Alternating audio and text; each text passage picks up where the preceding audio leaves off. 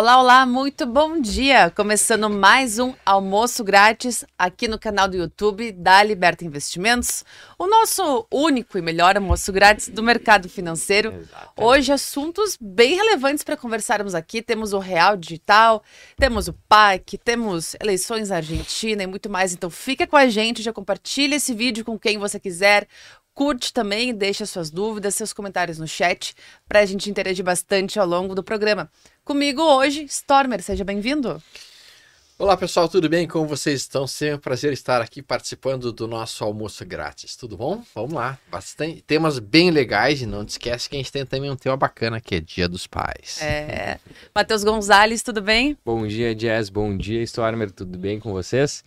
Bom, hoje a gente tem uma pauta bastante recheada aí, eu tenho certeza que todo mundo vai gostar bastante. Já, já deixo o comentário inicial. Viva lá Liberdade! Aí, parabéns pelo Dia do Economista, que foi Muito ontem obrigado. também. Exatamente. Foi ontem parabéns, também. Parabéns a todos. E com a gente hoje também Felipe Nogueira, nosso assessor de investimentos da casa. Seja bem-vindo. Hum, tudo bem? Oi, pessoal. Stormer. Oi, Matheus. Fala, Grão. Hoje, hoje o time tá pesado. Nogueira, hoje tá pesado, Olha, hein? Hoje tá pesado. Eu tô emagrecendo já. Ah. Bom, pessoal, então primeiro feliz Dia dos Pais, Stormer, Nogueira, que tem filhos aí. Como é que foi o Dia dos Pais de vocês? Nos contem. Ah, o meu foi bem tranquilo, eu sou, sou bem caseiro, assim, a gente foi pro clube, hum. e, não, sem muitas extravagâncias. Quantos anos ficar... teus filhos têm? Tem dois, né? Eu tenho dois, é, meus pequenos terroristas, é. eu tenho um, um, de seis e uma de dez, hum. né? Muito bom. E tu, Stormer, como é que foi teu dia dos pais? Ah, foi um dia muito bom. Teve um churrasco, né? A gente fez o churrasquinho. A Carol tá comigo. A Carol já tá fazendo 17 para 18, faz 18 agora esse mês. Ah. Olha aí. Já chegando maioridade. Uhum.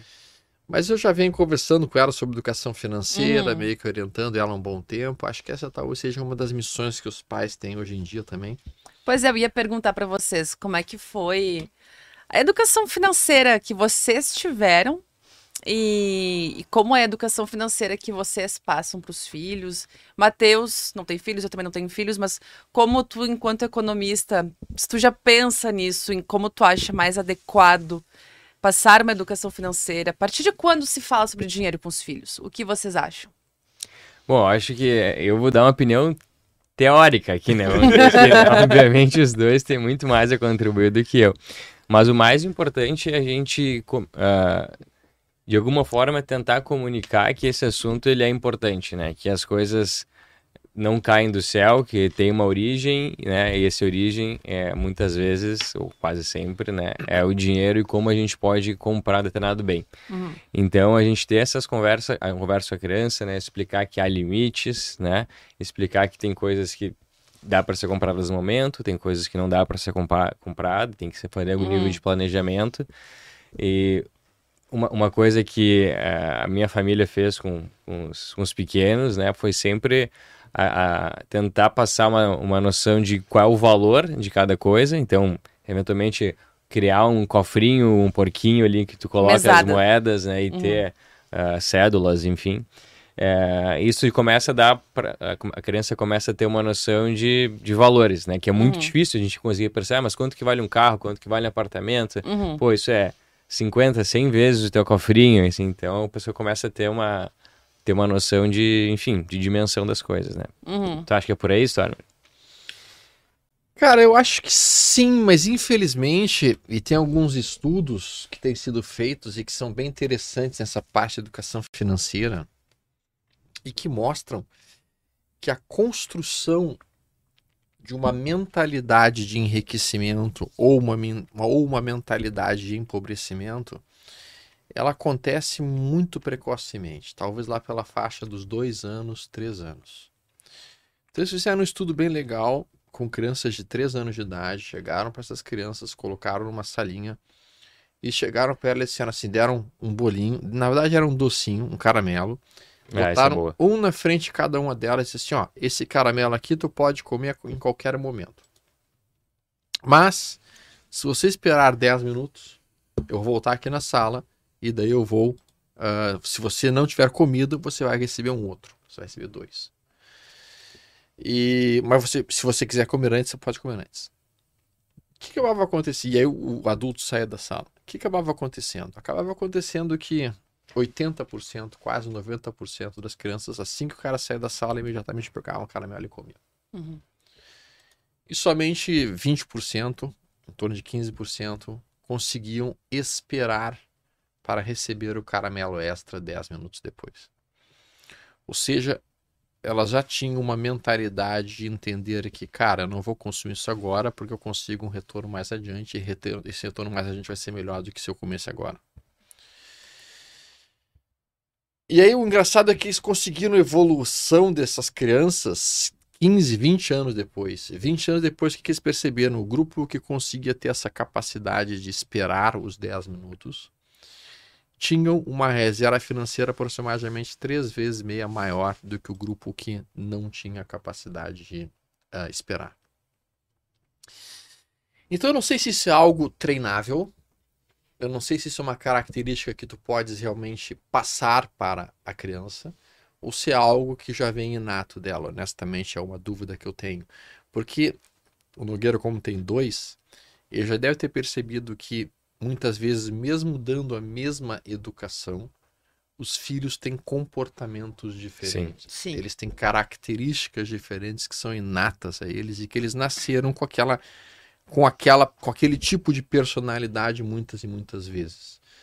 Uh, então, eu, eu, eu, tenho conversado com a Carol sobre educação financeira desde os 8, 9 anos de idade. Ela uhum. tem uma, uma, Eu comecei o processo de, de semanada mais tarde, mas o ideal realmente é fazer um processo de semanada, acho que mais precocemente. Eu comecei com ela quando ela estava com 14 anos. Uhum.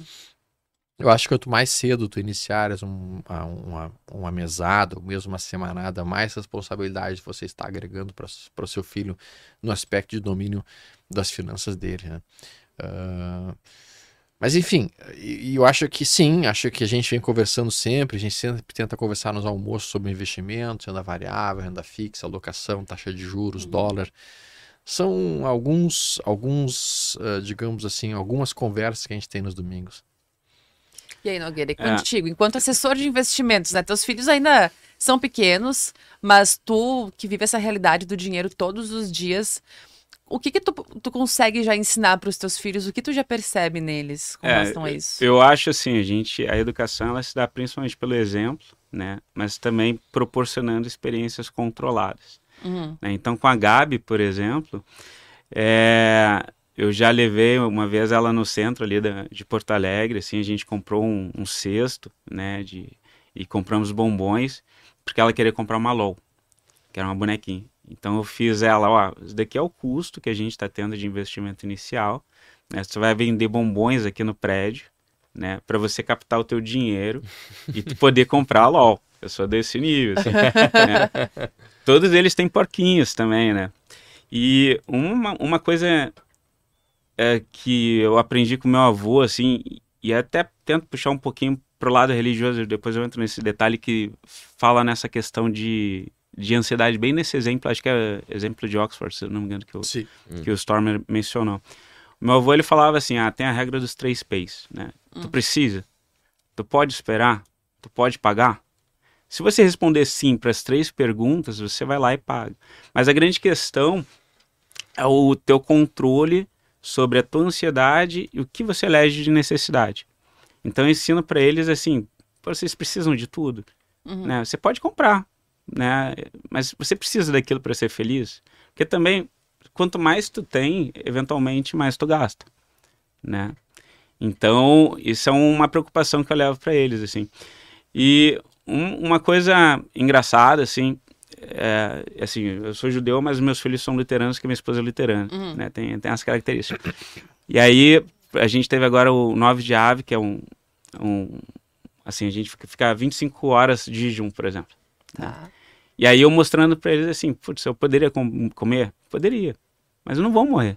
Uhum. Né? Tem um propósito. Então, assim, essa necessidade de tu controlar a tua ansiedade, tu ter esse adestramento, né, de você ter esse autocontrole, isso é bom para a parte das finanças, que é o mesmo caso do, do doce. Uhum. Né? Se a pessoa ela consegue exercitar esse lado dela e não simplesmente assim é, ter sempre inputs positivos, eu acho que talvez essa geração mais nova ela tem um problema nisso, porque ela tem sempre muitos estímulos, uhum. né? E ela tem essa necessidade, essa dependência por novos estímulos, Sim. né? Se tu consegue dominar isso, acho que tu consegue ser, na parte financeira também, melhor sucedido, mas é. não só na parte financeira, na parte acadêmica. Né? Com certeza. Agora eu estava lembrando, é, eu a minha educação financeira, assim, acho que poderia ter sido diferente. Hoje, adulta, é claro, é muito mais fácil observar isso, mas eu tinha uma experiência por ano, assim, muito na prática, muito o que o Nogueira trouxe, que era na época da compra dos materiais escolares. Meu pai, da, meu pai dizia: temos tanto, isso aqui vocês podem utilizar para comprar os materiais escolares de vocês. E aí íamos eu e meu irmão comprar o material escolar. E ele, enquanto menino, eu percebia que ele tinha um controle financeiro muito maior do que eu, assim. Mas era uma experiência muito interessante, porque justamente de ver o valor das coisas, né? E é claro, com o tempo, é, eu consegui. É, a gente consegue ter noção, porque quando a gente é criança, preso de uma bala e de um carro, é quase a mesma coisa, né? A gente não tem muita noção.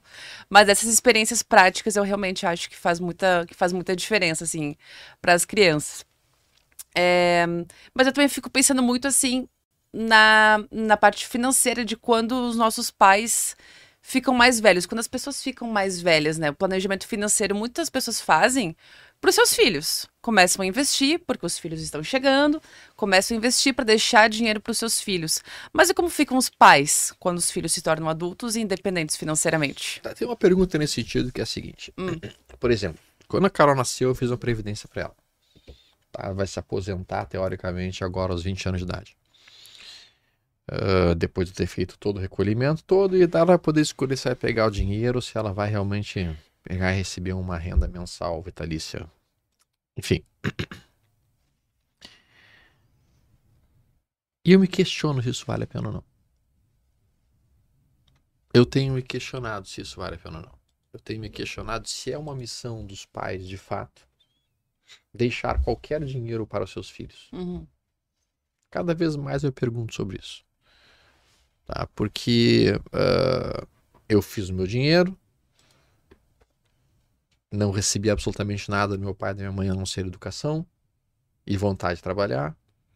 Por que, que eu tenho que estar preocupado em entregar tudo para minha filha para que ela tenha uma, uma vida fantástica, maravilhosa? O que eu tenho que entregar para os filhos é educação. O que eu tenho que entregar para os filhos realmente é vontade de trabalhar e vontade de produzir. E saúde, obviamente. Uhum. E, mas enfim, eu tenho pensado sobre essa questão e ainda não cheguei a uma conclusão pessoal, sendo muito franco sobre esses aspectos todos. E até porque o que eu tenho visto realmente de filhos que estão chutando os pais na idade de velhos, pegam todo o dinheiro dos velhos e deixam eles numa, numa casa de asilo lá, meio que abandonados, uhum. é. é algo complicado. Então eu prefiro muito mais dar educação, muito mais dar princípios, muito mais dar nortes do que efetivamente ficar preocupado em deixar algum dinheiro muito importante uhum. para eles. E dar os conceitos de educação financeira que a gente estava comentando agora há pouco. Uhum que eu acho que são os mais importantes nessa vida, de uma maneira geral. É, eu tenho uma visão um pouco diferente, assim, né? E pensando que a gente, por exemplo, é fruto de imigrações, né? De, Sim. de saídas, Sim. assim. Eu acho que, e aí puxando até para os lados dos economistas, tem o Modigliani, que uhum. ele faz aquele uhum. estudo da curva de vida de Modigliani. Uhum. Eu acho que nessa parte inicial, tu não precisa pagar, uh, formar um investimento para ele, mas é a parte principal da educação, de formação da educação, em que você treina. Né? Esse é o início do, do ciclo de vida de Modigliani. Mas pelo aspecto familiar, e até, assim, ah, você é um ultraliberal, eu não posso, é, eu, eu prefiro dar prioridade à minha família e pensar que antigamente, por exemplo, a segurança pública era da própria família e da Sim. tua comunidade. Sim. Uhum. Né? O, o estado de a previdência, a finalidade de previdência era o teu grupo né, de, de pessoas. O teu grupo familiar. Por é o teu grupo familiar. eram grandes, inclusive. Né? E, e, é por isso que a gente vê, por exemplo, concentração de comunidades de chineses, né, em determinados japoneses, em uhum. determinados judeus, em determinados. Porque a comunidade se protege. Se protege, se ajuda. Então se ajuda. Então essa ideia de você deixar um legado, de você ter a tua é, responsabilidade com os teus, eu acho isso super importante. Não colocar assim o Estado, ah, só dei educação e vou curtir o dia. Não, eu vejo essa minha necessidade de dar continuidade. Por mais que, é, até questões religiosas, assim, por mais que tenha de repente uma diferença, eu passo para eles, ah, o que, que é o Hanukkah, por que, uhum. que né? Lembrando que com as políticas que o governo está colocando agora para herança, as coisas vão ficar cada vez mais difíceis É, de passar com a Mas a, a Gabi, menina. por exemplo, ela não quer morar no Brasil. Ela já, com 10 anos ela já fala isso. Sim, Hum, E eu não sei se eu me aposento no Brasil, por exemplo. uhum. Ou se eu vou morar fora. pois é. Eu não tenho essa necessidade de ter o, meus, o meu patrimônio imobilizado e, ah, vou viver aqui para sempre. Aham. Eu quero ter a minha família protegida, ter um legado financeiro para eles, não necessariamente aqui. Uhum. Por isso que é bom ter dinheiro em dólar. Por isso que é bom dolarizar. Já falamos tanto sobre É. isso. Bom, acho que a nossa audiência aí já deu uma dica do que quer ouvir hoje aí no programa. Então, vamos começar trazendo, acho que a notícia mais quente aí do dia que a gente tem hoje. Hoje no Uber, vindo para o trabalho, estava ouvindo na rádio sobre as eleições na Argentina, a prévia das eleições na Argentina. As eleições devem acontecer somente em outubro, mas a gente teve aí uma prévia do que está acontecendo por lá. E tivemos aí, se pode se dizer, uma surpresa de um candidato de direita, extrema direita, alguns falavam. Ah, como- Tudo é extrema direita. Tudo é hoje. extrema direita Quem não atualmente, concorda, né? quem não Tudo concorda com a extrema-direita social-democracia ali, Sim. com o status quo esquerdista, é extrema-direita. né? Tudo é extrema direita. Saiu na frente. Sim. Então, o Javier Milei, o pré-candidato mais votado no país, né, surpreendendo as expectativas até do próprio partido. Então, o que temos a dizer sobre isso? Não vai Sobre dar certo. Eu torço para que dê muito certo. Não, não vai dar certo. por que, Stormer? Cara, não vai dar certo porque, infelizmente, vamos venhamos. Por que, que nenhum governo de direita ou de centro ou liberal ou libertário vai dar certo em qualquer sociedade neste planeta Terra nos próximos anos? Por quê? Porque percebam que um governo libertário ou mesmo um governo de direita coloca a responsabilidade no indivíduo Certo? entrega a liberdade da sua vida para o indivíduo. E as pessoas não querem isso. A população hoje quer um pai. A população hoje quer um governo que cuide deles. Então a população hoje não quer ser livre, por impressionante que pareça. A população hoje quer sim um pai dizendo tudo o que ele pode pensar, tudo que ele pode fazer, tudo que ele pode gastar, tudo que ele pode ter e tudo que ele não pode ter. Um governo de direita naturalmente vai colocar restrições a gastos, como um pai severo faria com um adolescente gastão.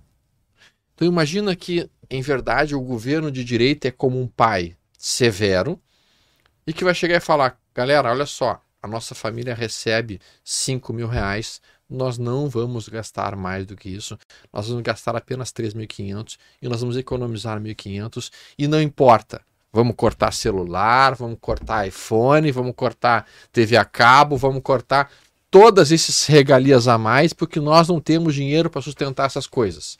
É isso que um governo de direita Responsável. faria, responsável fiscalmente, faria com a sua família. Aí o que acaba acontecendo? O cara fica lá por 3, 4 anos e ajeita a casa Uhum. ajeita a economia da casa. Só que o adolescente vira adolescente puto da cara, porque ele quer, ele quer festa, ele quer balada, ele quer gastar com videogame, ele quer gastar com celu- celular, ele quer gastar com todas essas coisas. O que ele vai fazer?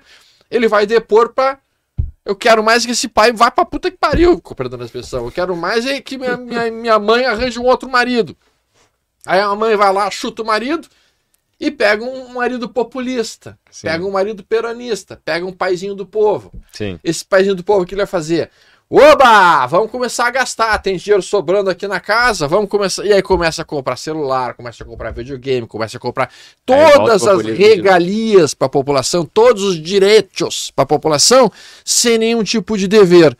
A população fica encantada com isso, a população adora isso, porque a população gosta de gastar, de comida, de água, vinho, jogos, e o povo tá feliz.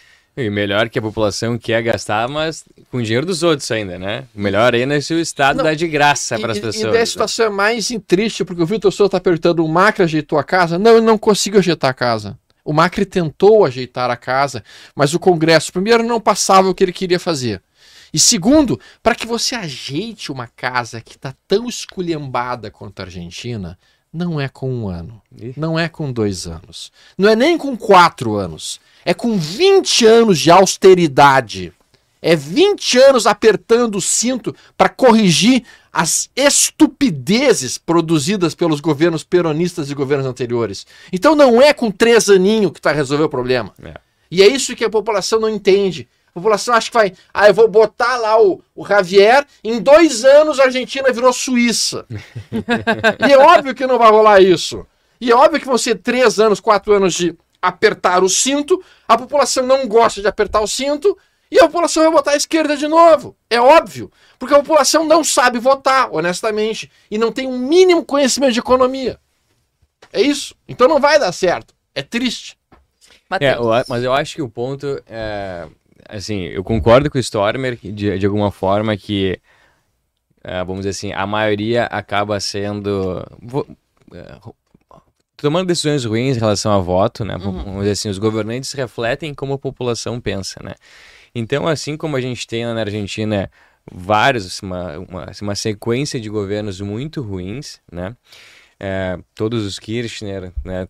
Todos com base no peronismo, que foi como a senhora mencionou, o pai do povo, né? Que, assim como foi Vargas aqui pra gente, uhum. aqui no Brasil, né? O pai do povo que promete um monte de coisa, diz que todo mundo vai ter acesso a tudo, né? Não estou dizendo Lula, estou falando do Vargas lá, lá atrás, e que na prática a gente, só, a gente só tem um ambiente com moeda desvalorizada, inflação alta e baixo crescimento econômico, né? Porque não tem como uma entidade chamada governo ou estado, né, conseguir prover tudo para todo mundo e com algum nível de qualidade. Eu acho que as pessoas têm uma dificuldade em entender de onde vem o dinheiro do governo. É, exatamente. Né? É, eu, tenho alguma, eu tenho a impressão de que algumas pessoas pensam que o, que o governo é um grande baú com dinheiro infinito que sai distribuindo. É. E, e, como o Stammer falou, quando tu começa a entender como funciona o ciclo do dinheiro, de onde vem o dinheiro, para onde vai, como é distribuído, e que nós somos os responsáveis por levar dinheiro para o governo, aí tudo muda, né? Mas a, a, a, população, a população não entende que para cada direito que o governo tá, ele tá tirando de uma outra pessoa. A ah. população não entende isso. A população não entende, por exemplo, que o, o meia entrada no cinema significa que quem está pagando a inteira está pagando Paga mais caro. Exato. A, a, o pessoal não entende isso, que meia entrada no cinema significa que o cara que está pagando inteira está pagando a dele e a do meia entrada. O pessoal não percebe isso. E esse conceito de meia entrada, eu sei que tu quer falar, só vou te passar. O conceito de meia entrada, ele é super importante e, e ele vira até um jargão para vários indícios dentro da economia, né? Por exemplo, falando, usando esse mesmo termo, Roberto Campos Neto estava na semana passada falando no Congresso para os senadores, no, no, Senado, né, para os senadores, né, falando que o grande, um dos grandes problemas de por que o crédito no Brasil é tão caro é porque a gente tem a meia entrada do crédito, que é o crédito subsidiado para alguns setores. 40% de todo o crédito do Brasil é subsidiado, crédito direcionado. Pô, se tem quase metade do crédito do Brasil é subsidiado, é óbvio que a outra metade vai pagar mais caro. Então, esse conceito de meia entrada, que é a gente olhar para uma entidade e dizer, por favor, governo, me ajuda, o governo não produz nada. Então, ele só vai tirar de um lado para passar para outro. É óbvio que esse lado que ele está tirando, ele vai pagar mais caro por algumas outras coisas, né? É um equilíbrio, né? E ainda é óbvio que no meio do caminho ainda fica um dinheiro por toda a roubalheira que o governo muito grande acaba fazendo, né? Mas então, acho que apesar de, de, do pessimismo, vamos dizer assim, que o Sarah Ray mencionou, que é pautado na verdade, que é pautado no que de fato a gente observa nas últimas eleições, eu acho importante que se dê o primeiro passo. Eu fico feliz, né, que Javier Milei tenha esteja na frente nas primárias e torço muito, né, para que ele realmente ganhe né, no, no, ano que vem. É, nesse ano, é. né, e comece no ano que vem. Eu sou da linha do Stormer, assim. Eu tive a possibilidade de trabalhar fora, né, em alguns países nórdicos, inclusive ali tem uma diferença muito é, grande assim na linha de liberdade econômica. Né? Quando a gente fala num país nórdico, né, ou até uma Suíça, por exemplo, na Suíça, por exemplo, a gente não sabe quem é o presidente. Você não tem a menor ideia. E cada cantão, eles, eles, eles rejeitaram, por exemplo, o aumento do salário mínimo porque o cantão ia ser prejudicado. Sim. Né? Se a gente fala de uma Finlândia, por exemplo, onde eu pude trabalhar também, Todo mundo anda armado. O único lugar que você não pode andar armado é dentro do banco, né? E aí você tem uma noção de independência muito maior, porque o Estado, por exemplo, num, quando fecha tudo por causa de nevasco, o Estado não vai chegar lá e te dar segurança. Então, tipo, a propriedade é inviolável. Se alguém entrar no teu, na tua propriedade sem tua autorização, tu pode matar. Né? A segurança, a segurança lá por meio de voucher. Né? Então você tem uma disputa para que a educação seja melhor, porque os caras querem captar mais voucher. Né? É, sei lá, segurança, a gente já falou, a propriedade é privada, você pode é, ter autodefesa. Direito trabalhista é totalmente é, livre, assim, tem, não tem uma CLT que nem uhum, gente. Eu não. podia combinar, por exemplo, com o meu gestor, tipo, ó, não vou trabalhar de manhã porque tem um amigo meu chegando, vou ter que pegar no aeroporto e vou compensar isso no, futuramente. Uhum. A gente, culturalmente, a gente já tem uma influência, por exemplo, do, do fascismo italiano na parte trabalhista. Uhum. Né? A gente dá direitos que a gente não consegue retroagir. Sim. Né? Eu participava muito de negociação sindical, fiz ali direito e contabilidade, participava de algumas empresas na parte jurídica ali, né? Você fechava acordos com o sindicato que não podia retroagir, né? E aqui, diferente de lá em que a gente, por exemplo, o, um membro do parlamento na Finlândia, um membro do parlamento na Noruega, eles não têm os, me os mesmos benefícios. Quando eles vão para reunião para uma capital, eles têm que pagar com dinheiro próprio um albergue disponibilizado para eles. Aqui a gente tem um conceito totalmente diferente. É. Totalmente. Né, em que a gente tem cleros, digamos assim, temos uma aristocracia política, em que eles dividem o poder entre eles por gerações, né? E se você ameaça essa aristocracia, o governo eventualmente pode até ser derrubado. Não vou falar especificamente o que aconteceu aqui, mas se você não distribuiu o pão para todo mundo, pode ser que eventualmente alguém vá lá e te, e pode, te derrube. Pode ser que tu faça uma pedalada fiscal, né? Se pode faz isso. Por que falou pedalada fiscal? Estou dando uma ideia aqui abstrata.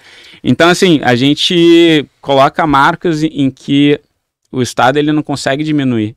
Então, acho que nunca vai ser assim. E aí você vai ter ataques. Você vai entrar com a, o, o Milley lá na Argentina, mas você tem tantos cleros lá também. Sim.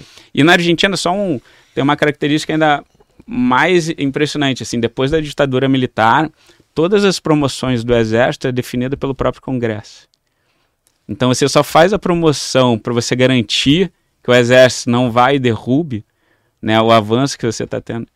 Então você só indica as pessoas que são alinhadas politicamente com esses clérigos. Deixa eu pontuar uma coisa que é importante, é. que eu preciso que os amigos que estão em casa entendam. Para que a Argentina saia da situação de fome que foi produzida pela esquerda, porque foi a esquerda quem produziu o estado destrutivo que a economia argentina se encontra agora, assim como a esquerda que está produzindo a destruição da Venezuela, e assim como a esquerda e todos os conceitos de esquerda estão fazendo isso, a única maneira de você resolver essa destruição econômica, infelizmente, passa por tomar um remédio muito amargo que é apertar o cinto. Exato. Que é reduzir os direitos e realmente fazer com que as pessoas busquem a sua própria liberdade através do trabalho. Só o trabalho que vai permitir realmente trabalho e esforço, que vai permitir realmente que se saia do buraco péssimo que a Argentina encontra-se. Só que a questão é: será que a população vai entender isso? Será que a população vai perceber que, cara, essa é a única maneira de a gente ter um país melhor e a gente realmente abrir mão do, de cada um defender o seu umbiguinho? Mas acho que vai contra a parte cultural. Como você pegar, um, pegar na área médica uma pessoa que sempre é tabagista, sempre comeu churrasco toda semana, e você falar, não, agora você vai ser um vegano, vai malhar Isso. cinco vezes na semana, Isso aí. e você vai mudar os hábitos. Os hábitos não se mudam. Não assim. se mudam. Então você tem um estado extremamente inchado, né, com pessoas ali dominando núcleos de, de poderes, obviamente que não vão abrir mão e vão provavelmente sabotar qualquer mudança nesse sentido. É, é realmente muito difícil, né? E, e, é por isso, quando começou falando, né, que na Finlândia cada pessoa ali tem acesso a armas e, enfim, a sua, a, a sua liberdade individual, ela é, vamos dizer assim, protagonizada pela própria segurança que a família né, oferece para si mesma, né? É por isso que aqui no Brasil, a primeira tomada de a primeira decisão de poder da esquerda foi dizer, olha, acabou essa arma da população. armas. É eu que vou dizer como é que vai funcionar, sou eu que vou dizer quem vai funcionar a segurança Sim. no caso do governo. Porque regimes totalitários centram, né, o centro de poder é somente neles, né? Ao passo que no, no regime libertário, vamos dizer, no regime liberal, o centro de poder está no indivíduo, porque ele, ele é menor minoria, né? Vamos Sim. dizer. Então ele que sabe o que é melhor para si. E isso a gente é, é incrível que a gente acaba vendo muita gente em desacordo com essa ideia, o que eu acho completo absurdo. Né? Agora a gente está em São Paulo com o governo Tarcísio sendo duro né, a respeito da insegurança, fez né, uma série de, de, vamos dizer assim, de assassinatos de alguns é, fora da lei, vamos dizer assim, né? É, durante uma operação, alguns acabaram mortos. E teve protesto né, em frente à delegacia pedindo o fim da polícia. Mas pelo amor de Deus, como é que, como é que alguém vai se manifestar trabalho, na né? frente da polícia, por exemplo, vocês são fascistas, vocês, não- vocês têm que ir embora, eu quero que os bandidos tomem conta da cidade. Então, assim, isso, obviamente, protagonizado por, por pessoas, né, por civis, mas que, que, que, que pensa uma pessoa dessas, né? Qual a é o conclusão que esse cara quer? É o adolescente rebelde, cara. É o adolescente É? rebelde que foi revoltado com o pai, que o pai não quer gastar mais do que ele pode. Exato. É isso. Só que a questão toda é a seguinte: a gente está falando isso a nível de país, Argentina. A mentalidade da população argentina hoje é: nós queremos muitos direitos, poucos deveres. É. E nós queremos realmente que nos entreguem tudo. E aqui no Brasil. É o tá mundo de faz de conta, né? Aqui no Brasil se estabelece a mesma mentalidade. Nós queremos muitos direitos, muitas bolsas, muito sei lá o quê, e deveres zero. Para piorar a situação, você que está em casa, eu quero que você olhe para mim e me diga que você não sabe como ter uma saúde financeira melhor daqui a 5 ou 10 anos. Tu não sabe? Tu não sabe. Eu, eu quero mais. Eu quero que você olhe para si mesmo e você pergunte como estarei daqui a 5 ou 10 anos financeiramente. Como é que a minha família vai estar? Tu não sabe como é que a tua família vai estar? Teoricamente, você poderia saber exatamente como é que a tua família vai estar, como é que você vai estar daqui a 5 ou 10 anos. Por quê? Porque basta que você olhe os hábitos que você tem hoje. Exato. Se o cara é um cara fumante, come um monte de porcaria, não faz nenhum tipo de exercício, como é que ele espera daqui- estar daqui a 5 ou 10 anos? Gordo, hipertenso, doente e diabético. Isso é o mais provável, porque o curso dos hábitos que ele tem na vida dele estão levando ele para esse caminho. Agora, se você hoje tem o hábito de gastar todo o dinheiro que você recebe, se você tem o hábito de não economizar nenhum único real, de, nunca investir, como é que você espera estar daqui a 5 anos? Como é que você espera estar daqui a 5, 10, 15 anos? Você acha que vai estar bem? Você acha que vai estar maravilhoso? Você acha que vai estar fantástico? De que maneira? Se tu tem péssimos hábitos de saúde financeira. É mais ou menos como o cara fazer exercício uma vez por mês e achar que vai virar o Arnold Schwarzenegger. Cara, impossível. Tu quer virar um, um Vin Diesel da vida de saúde financeira? Então tu tem que adotar hábitos saudáveis, tem que adotar hábitos de economizar todos os meses, investir todos os meses. E as pessoas fazem isso? Não. E por que elas não fazem isso? Porque é chato. É chato pra caraca. Tu não poder gastar agora e ter que gastar só daqui a um ano, dois, três anos. E ter que economizar. Então é super chato. As pessoas não querem fazer isso. Eu acho que um pouco pior, assim, é também a formação cultural dessas regiões. Uhum. né? A gente. Não vou, eu não, vou, não vou ser cancelada, né? Mas a gente tem uma pessoa importante lá para educação, por exemplo, que ela diz o seguinte, né? Você precisa acabar, você precisa juntar os divergentes para acabar com os antagônicos. E se você vê nas últimas manifestações que a gente teve política no Brasil, se você pegar a faixa etária, tem uma faixa etária que não estava presente ali. É. Até uns 30 anos, de 15 a 30 anos. Então tu tem pessoas que além de você já ter uma resistência natural a mudar os teus hábitos, né? Elas foram programadas também, né? Até eu até brinco com um cliente meu que é, que é empresário. Elas entram já com raiva do empregador Uhum. nas empresas, Uhum. Exato. né? Então elas foram programadas para rejeitar isso daí. Elas foram programadas com a ideia de que o empregador, o cara está explorando é. elas, os caras foram programados para É, isso. e um Mais ponto valia. mais polêmico que tem falado também agora na América Latina, tá? A gente falou um pouco das aristocracias políticas ali, e até acho que o, Mar, o Marcelo, salvo engano, ele levantou essa questão ali. Marcos ou Marcelo, não, não tem que ver. Mas o, é a questão do. Tá, quem defende o fim da polícia? Tá, em, apo- tá apoiando o crime organizado? Uma coisa que está se levantando muito na América Latina também é a entrada do, da formação narco-estados. Uhum. Né? Até que ponto? A gente sabe que o PCC, por exemplo, financia O o, estudo O presidente do Equador foi morto de por isso. pessoas que estão fazendo concurso para juiz, né? para Não. defensor, para promo- promotor. É um narcotráfico financiando né, a pessoas entrarem na estrutura estatal. Né? Até que ponto a gente vai ter. Mas isso eles fazem há muitos anos. Sim, mas eles, eles já está tendo os efeitos. a Né? faculdade do cara, o cara se forma em direito, depois do direito ele vira juiz, É. ele vira delegado, e quando vê o narcotráfico, ele, ele infectou o Estado. É. Literalmente. É. Isso acontece. Então a gente não vai ter esses vírus. retrocessos, assim, né? Eu acho que as mudanças vão ser no sentido de pior, né? E se a gente olhar o Rio de Janeiro, infelizmente, o Rio de Janeiro, o, o narcotráfico já domina o Estado completamente. Ah, sim. O Estado acho do que- Rio de é. Janeiro está totalmente tomado pelo narcotráfico. É Acho que 50 pessoas. Eu tava falando com um grupo de. Eu estudei no Rio, né? O Aham. Storm morou no Rio também. Acho que 50% da minha turma que estudou comigo no colégio, assim, o pessoal mora fora do, do. Rio. O pessoal Sim. saiu do Rio. Saíram no Rio de Janeiro. O pessoal São Paulo, fora do Brasil. Mas, cara, tem uma boa notícia pra ti, Carioca, então. Flamengo. Não, agora a gente vai ter um Não. novo programa do governo que vai solucionar todos os problemas. Programa de Maravilha. aceleração Programa de aceleração do do crescimento, o crescimento. PAC. O PAC. É. 1,7 trilhão de reais, e sendo que uma- o estado mais beneficiado é o Rio de Janeiro. Rio de Janeiro. 340 coisa boa. bilhões de reais de recursos destinados ao teu estado. Vão construir estádio de futebol ou não? o trem bala vai sair da Dilma?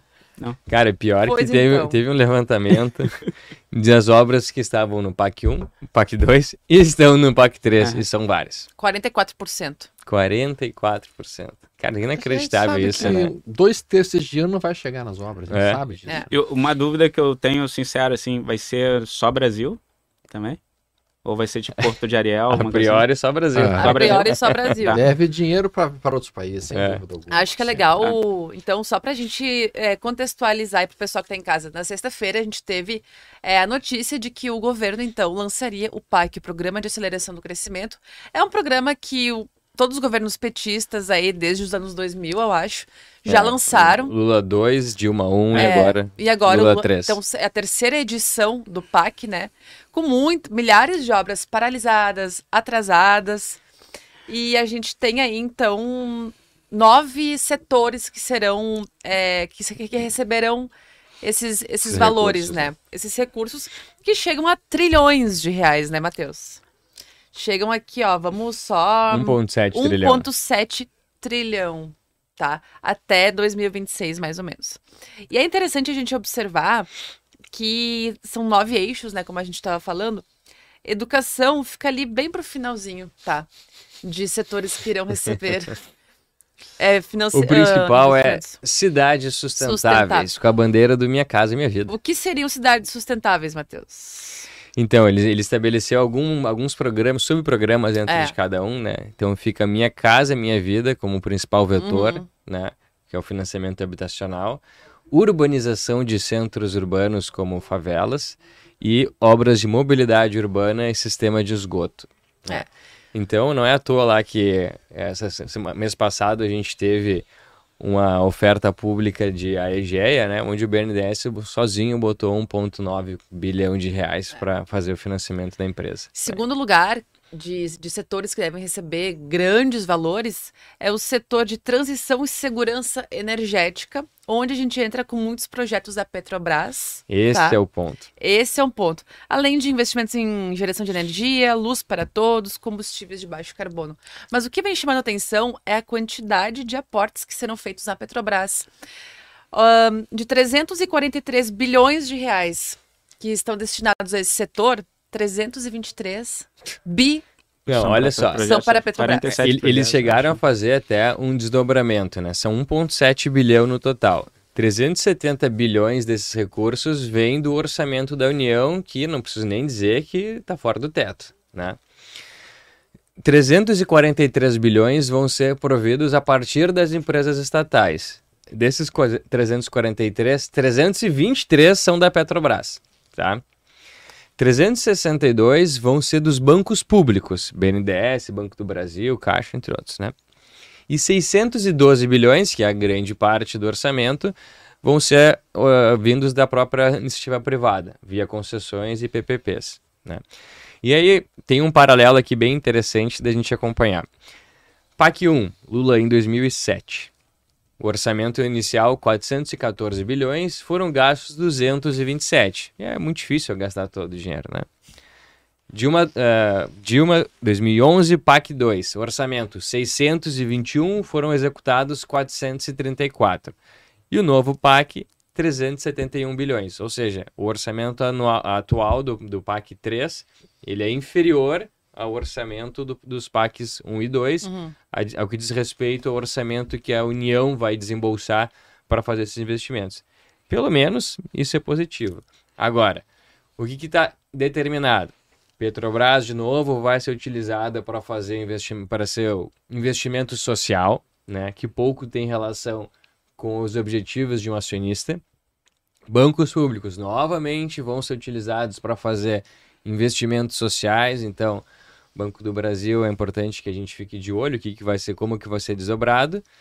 E a gente vai ter de novo um BNDES Gastão, né? Lembra lá no Dilma Dois, os campeões nacionais. Um BNDES gastão para os campeões nacionais. Exatamente. Não para o microempresário, não é. para o empresário médio, que é o que gera 90% do emprego desse país. É, então a gente vai ver novamente né, a seleção dos, dos campeões nacionais. Mas é que com o BNDES é que, botando muito dinheiro para esses caras. Matheus Nogueira, vamos vemos. A política econômica e desenvolvimentista do país, do PT, sempre foi uma política keynesiana em que é o Estado Exato. quem induz o crescimento econômico. Então, eles, eles fazem isso desta forma, o que é diferente, por exemplo, de uma política em que você deixa que os setores privados em si, com menos impostos e menos onerados, consigam desenvolver investimentos e produzir o crescimento da economia. Então, o que a gente está vendo aí vai ser um BNDES que vai fazer uma farra violentíssima do boi, vai ser uma festa. E, e, e, aí, obviamente, a gente tem que ver quais são os setores que nos beneficiam. E tem um ponto muito específico nisso. Durante muitos e muitos anos, a Baía da Guanabara, Rio de Janeiro, era um inferno de poluição, uhum. era um caos. Era um... Sim. E, e eles injetavam dinheiro público, dinheiro público, dinheiro público, e nunca funcionava aquilo. Finalmente foi feito o marco do saneamento e foi feita a privatização. O que aconteceu? A gente já tem agora praias balneáveis, a gente já tem uma melhora violentíssima da água no estado de Janeiro. Por quê? Porque Privados, o, né? o, privado foi lá e resolveu o problema. É. Agora não. Eles vão voltar tudo isso. Eles mataram as privatizações e matando as privatizações eles voltam para essa ideia do PAC, que é uma ideia que não dá certo em nenhum lugar do mundo e não vai ser aqui que vai dar. Posso dar um exemplo rapidinho, assim, porque eu vivi um pouco disso, assim, né? Eu vi gerente, é, filho de gerente da Petrobras ter, ter curso de mestrado em Salamanca pago por empresa privada, assim, né? Então, é, eu vou mudar, vou, assim, acho o legal da história, por que, que a gente estuda história? Porque a gente pode aprender com os fatos dos outros, né? Vocês se lembram do Sarkozy, que era uhum. presidente da França? Sim, claro. Ele foi condenado agora, inclusive, a três anos por influência no judiciário. Uh, uma das acusações do Sarkozy é, era de que existia um lobista belga, né, que fazia o seguinte: ele, quando você tinha uma compra de alguma estatal, né, ia comprar um negócio ou então o próprio governo ia estatizar alguma coisa, esse lobista belga, ele obviamente ele inflava o valor e aí voltava o dinheiro como contribuição partidária ou né, sabe-se lá como em algumas contas privadas, é, para políticos. Né? Por acaso, esse lobista belga é o mesmo que estava envolvido na compra de Passadena. Não estou falando de nada do PT. Não fala. Não, estou, não estou falando nada do PT. Sim. Ó, faz o L, né? Vamos evitar é. cancelamento. O... Mas quando a gente tem esse excesso de dinheiro, que é o que o pessoal está escrevendo ali, é, a gente vê, teve até uma gravação no auge das corrupções ali do Petrolão, que um dos políticos ele falou: ah, isso é dinheiro público, esse dinheiro não tem dono. É. Acho que é mais ou menos isso, assim. né? O, o, meu pai trabalhou anos na Petrobras, ele falava, quando se tinha projetos de, de investimento ali na Petrobras, ele pegava o pessoal utilizando notas com festa, com bebida, obviamente que é, não eram destinados aos projetos quando eles estavam construindo a, a refinaria aqui do... Ai, do, Pasqualini? do, do da Pasqualini. Né? É. Então é isso é que, que, deve acontecer, né? É muito triste. Não, e, e, o ponto é que sempre, sempre a culpa é dos outros, né? Esse final de semana saiu um texto muito legal do Samuel Pessoa no Estadão. E aí ele estava dizendo o seguinte, né? Que 2016, né, ele conversou com um amigo petista ele estava dizendo assim, cara, tu vê, né, pô, o Brasil é, é enfrentando dois anos duros, né, de é, é, queda no PIB per capita, né, 2015 2016. E o que, que vocês atribuem isso no governo, né? Uhum. Tu acha que, né, onde é que começou o erro? Dele, cara, isso aí foi culpa do Aécio.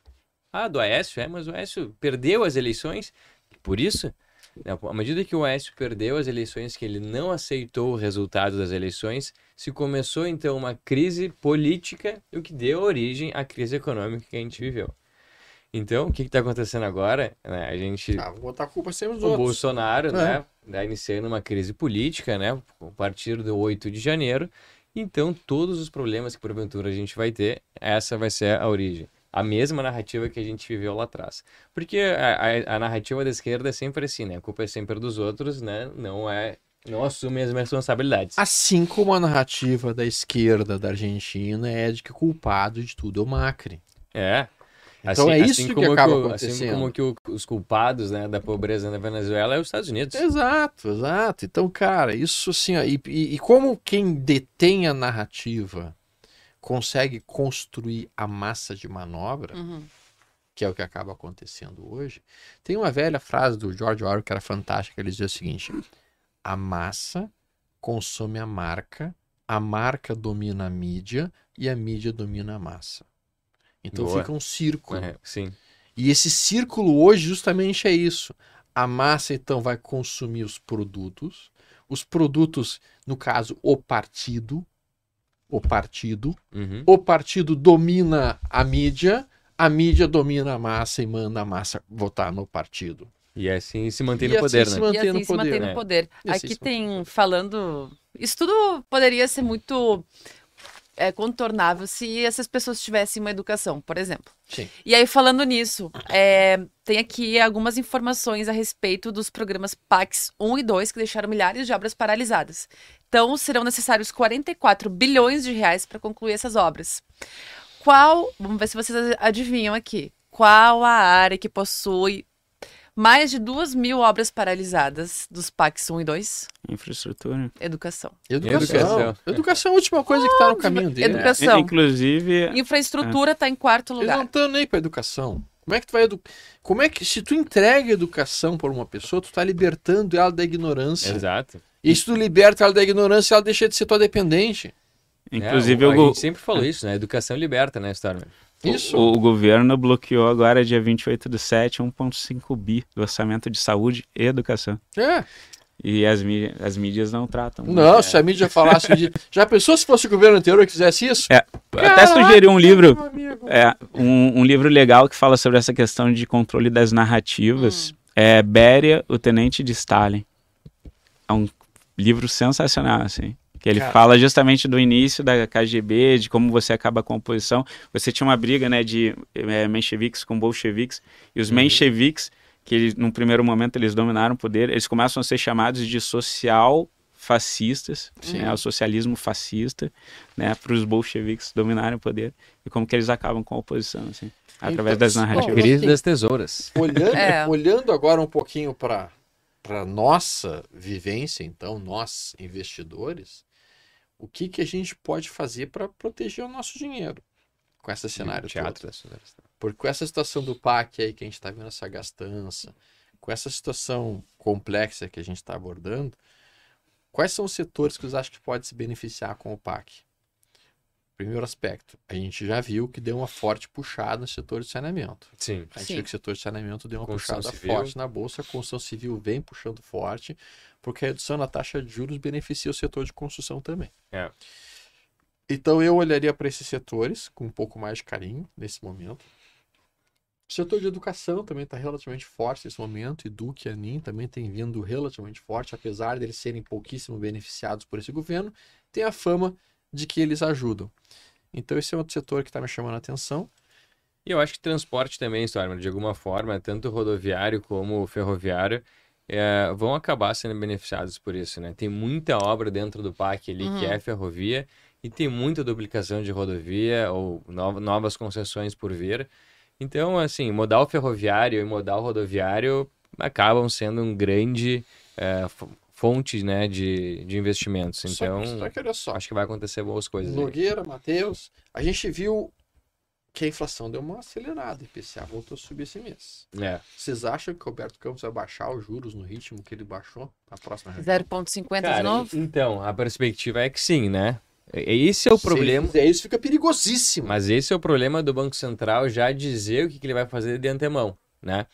E dar essa antivisão ali de, olha, nas próximas reuniões a gente o Banco Central sugere uma redução de igual magnitude se o cenário não modificar. Ele sempre deixa né, uma, uma porta aberta ali para, caso ele, ele tenha errado, ele já ter é, uma porta de saída. Mas assim, a condição, o, o, são, vamos dizer assim, a condição normal agora, né, a CNTP seria nas próximas reuniões, três reuniões que a gente ainda tem, redução, redução de mais 0,5 em cada uma delas. E isso a gente reduziria aí dois pontos percentuais, né, desde o topo de 13,75 terminando o ano em 11,75. É, e voltando para Petrobras, falando de inflação, a gente tem que falar da falta de paridade com o combustível. Ah, né? tem mais Já tá faltando que diesel em Minas, é. vocês viram? Tá faltando diesel já em Minas. Por mais que a gente esteja comprando, a gente mais do que multiplicou por 10 aí a importação de diesel da Rússia, né? Inclusive. É. é a Rússia participou. Bom, a gente mais, tem né? aí o, o, Sandro Boschetti falando que colocaria grana em Bitcoin, carteira fria.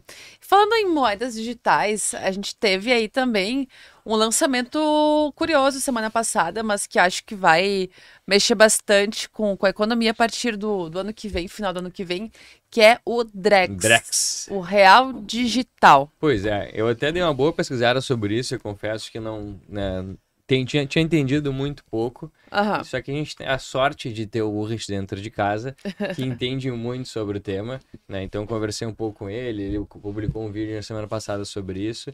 E acho, acho que o que ficou mais, mais claro para mim é que o Drex ele não vai ter tanto impacto na vida das pessoas, vamos dizer assim. Né? Ele acaba sendo muito mais focado no atacado. Uhum. Então, é, é, é, muito possível que a gente tenha uma relação com um banco né? Da maneira como a gente já tem hoje, só que entre bancos a utilização do, do Drex seja bastante comum, né? Uhum.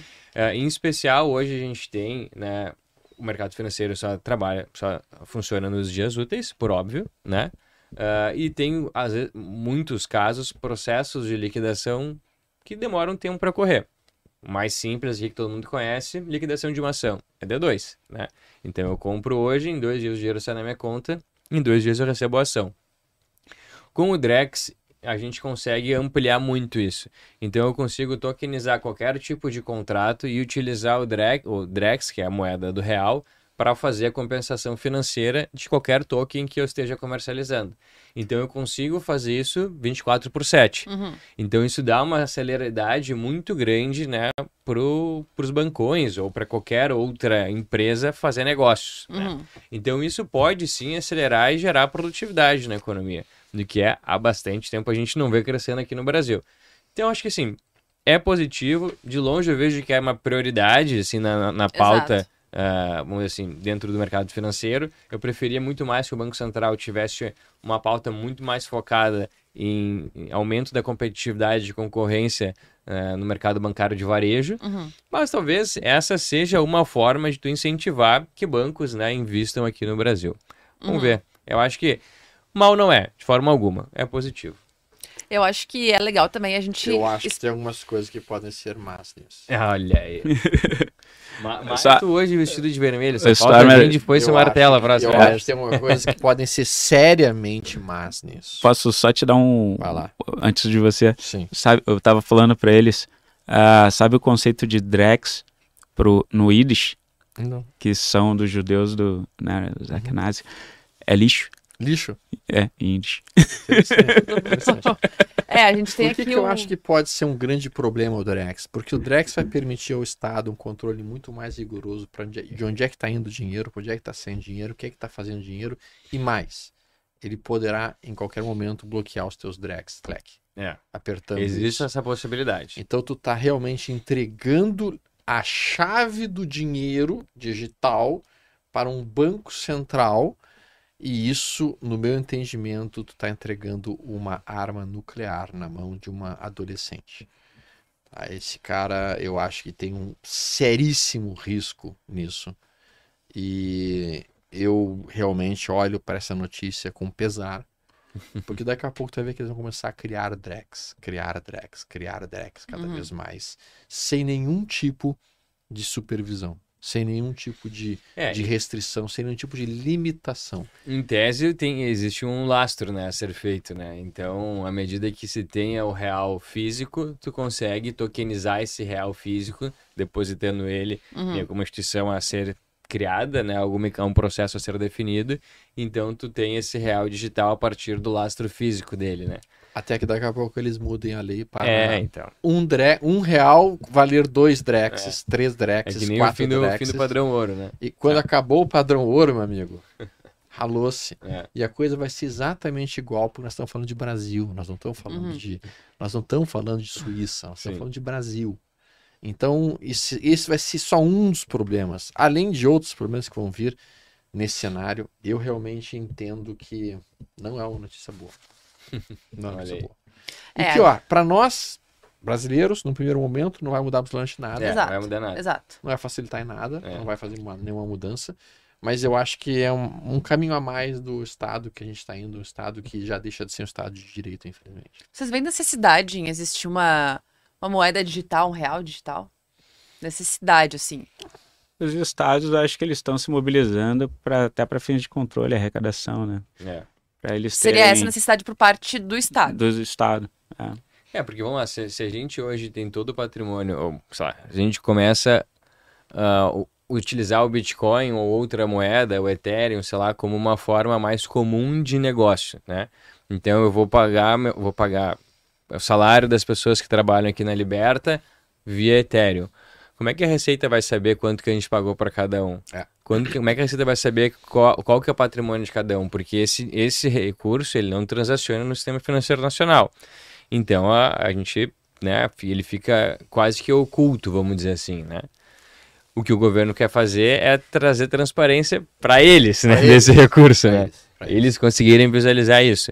Então, obviamente, esse, essa narrativa que a gente que eu queria exatamente aqui, né, fica muito escrachado, digamos assim, né, dessa eh, desse aumento de lupa para cima das pessoas. Então, tu trazer os bancões, tu trazer os grandes atacados para dentro desse sistema, delegando, oferecendo para eles algumas alternativas, tu pode ser que a gente, ah, pode ser que a gente eh, vá a cabresto para dentro desse Aí sistema, né? depois eles começam com a ideia de crédito social, que se o cara é um bom cidadão, É. vai receber um Ou multa social e- também, ou né? multa social. Esse é o grande problema. daí, como, é- como já é na China hoje, É. né? Na China tem, tem alguns cidadãos que não conseguem nem usar o transporte público porque eles não têm o nível de, digamos assim, de, de nota que o governo dá para ele apropriada. É um troço Nota? É, o governo dá nota para aquilo que tu faz lá na China. É. Ele te dá nota. Você tem um é um ranking ser hum- social. Você é um cidadão. social. Ah, É. tipo é assim, um- ah, eu sou uma cidadã nota 8. Tu é uma cidadão Mas, nota é, 8, ou uma entendi. cidadão 8.5, ou uma, tu é uma cidadão 5.3. Se tu é cidadão 5.3, tu não pode nem usar um transporte público. Não. Vamos chegar nesse Mas todo ponto. país totalitário é assim, tu tem uma- um ranking de pontuação social Sim. e, tipo, Coreia do Norte, você tem que eh, frequentar reuniões do Partido Comunista. Na China é a Sim, mesma coisa, sim. né? Se o... Para você ter acesso a melhores cargos, tu precisa ter um, um score mínimo de Uhum. pontuação para tu conseguir atingir determinadas coisas. É a política de castas, né? É uma meritocracia política. Calma aí, É. professor. Só que a pergunta que eu faço para vocês é: olhando essa taxa de juros caindo, a possibilidade da taxa de juros caindo, vocês estão botando em pré ou em pós? Ou nenhum dos dois? Ou vocês estão dolarizando? Botando em, botando em ações. Essa é a É, pergunta. então, assim, eu acho que o momento do pré, ele Já é, passou um pouco, já né? passou um pouco. Ainda tem algumas ofertas que a gente observa que podem sair com taxas mais interessantes. Mas, por exemplo, mês passado a gente teve uma oferta pública de Marfrig que tinha uma série pré. A gente chegou aqui na Liberta a fazer alocação para alguns clientes numa taxa que a gente considerava fair e não levamos nada. Porque o mercado entendeu que o ideal era uma taxa bem mais baixa, mais baixa. e a gente preferiu ficar de fora, entender que era uma má alocação. Então o pré ele já está fechando bastante, né? E mesmo, e mesmo os ativos bancários, que geralmente eh, tem uma taxa um pouquinho mais alta, até por não contar a isenção fiscal, né? Que os ativos de debênture incentivadas, CRAS e CRIs têm. Uh, mesmo esses ativos ainda já estão com taxas mais baixas que o CDI, uhum. se a gente olha por horizonte um pouquinho para frente. Então, enfim, acho que o timing já, já ficou um pouco. Mas por outro lado, o que a gente tem feito é alongar um pouquinho o duration, né? Então a gente acha que é, no, os ativos mais longos ali, 7, 10 anos para frente, ainda tem prêmios bem interessantes, né? E o que, o que a gente viu nesse movimento todo é que a curva, ela, ela fez um termo técnico, né? É, para não usar um termo técnico, ela, ela caiu muito no curto, né? O day curto ele fechou bastante e o longo ele, ele fechou bem pouquinho. Então a curva ficou bem mais inclinada do que estava antes, né? Então, porque o mercado entende que vai, vai ter uma marretada de juros agora, né? E isso vai incentivar a economia, vai, vai acelerar a economia, que vai gerar inflação, que vai haver necessidade de aumento de juros ali na frente, né? Por enquanto, não se tem ainda um, a curva não empinou lá na frente, né? Ela chegou a cair, mas caiu bem menos do que a curta. Mas eu não duvido, se a gente vê aí uma aceleração mais forte da queda de Selic, que a curva longa lá eventualmente já volte para patamares um pouquinho mais altos. Mas ainda assim, pelos prêmios tão baixos que a gente está tendo na, na, ponta curta, a gente considera que títulos médios e longos são os que têm mais retorno por enquanto. Bom.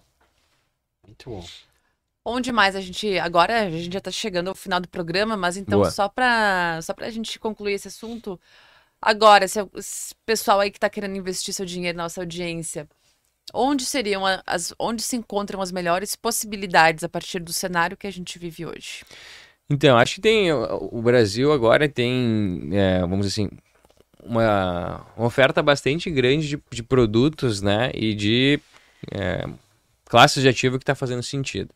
Eu acho que sim, bolsa é um momento muito atrativo, acho que já subiu um pouco, né, a gente já perdeu um pouquinho do, do melhor momento de compra, mas reforça a necessidade da gente ter um bom stock picking então acho que tem setores ainda que vão se beneficiar bastante, né? Metais, será, será seguro investir metais? O Francisco pergunta. Metais, imagina que ele esteja querendo dizer sabe, metais mesmo, né? Ouro, prata, uhum. cobre e tal.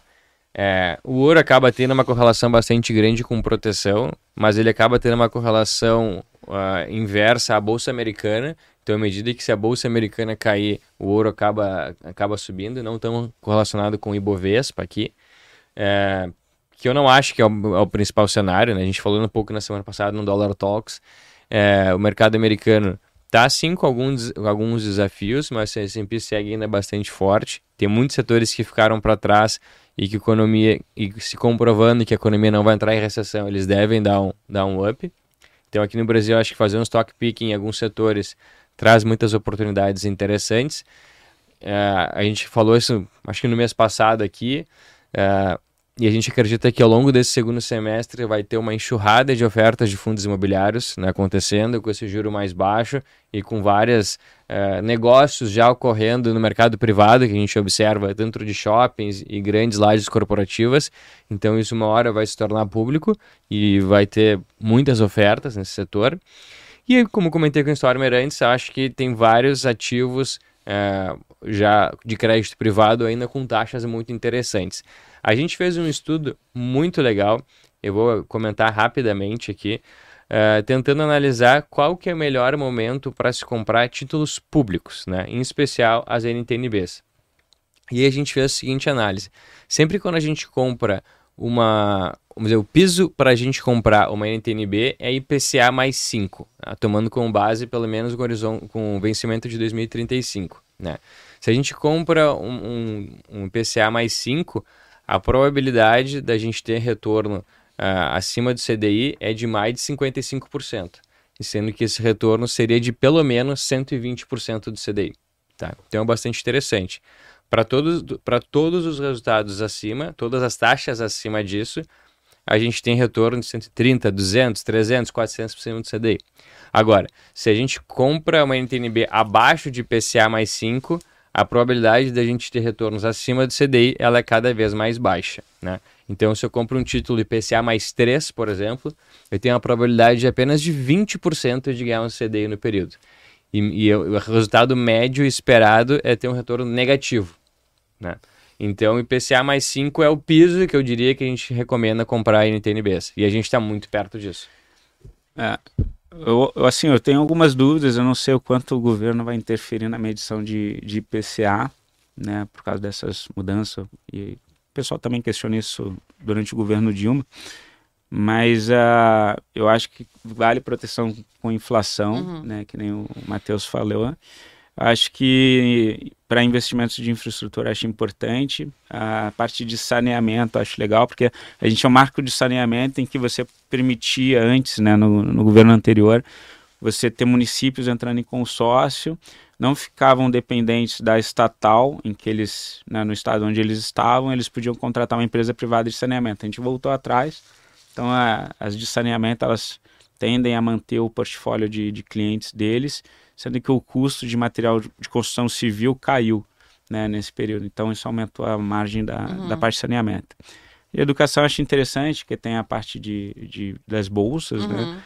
É, e eu acho também aquela, dentro das campeões nacionais, as empresas de proteína são as que mais têm CTPS, né? Exato. Tem mais carteira assinada.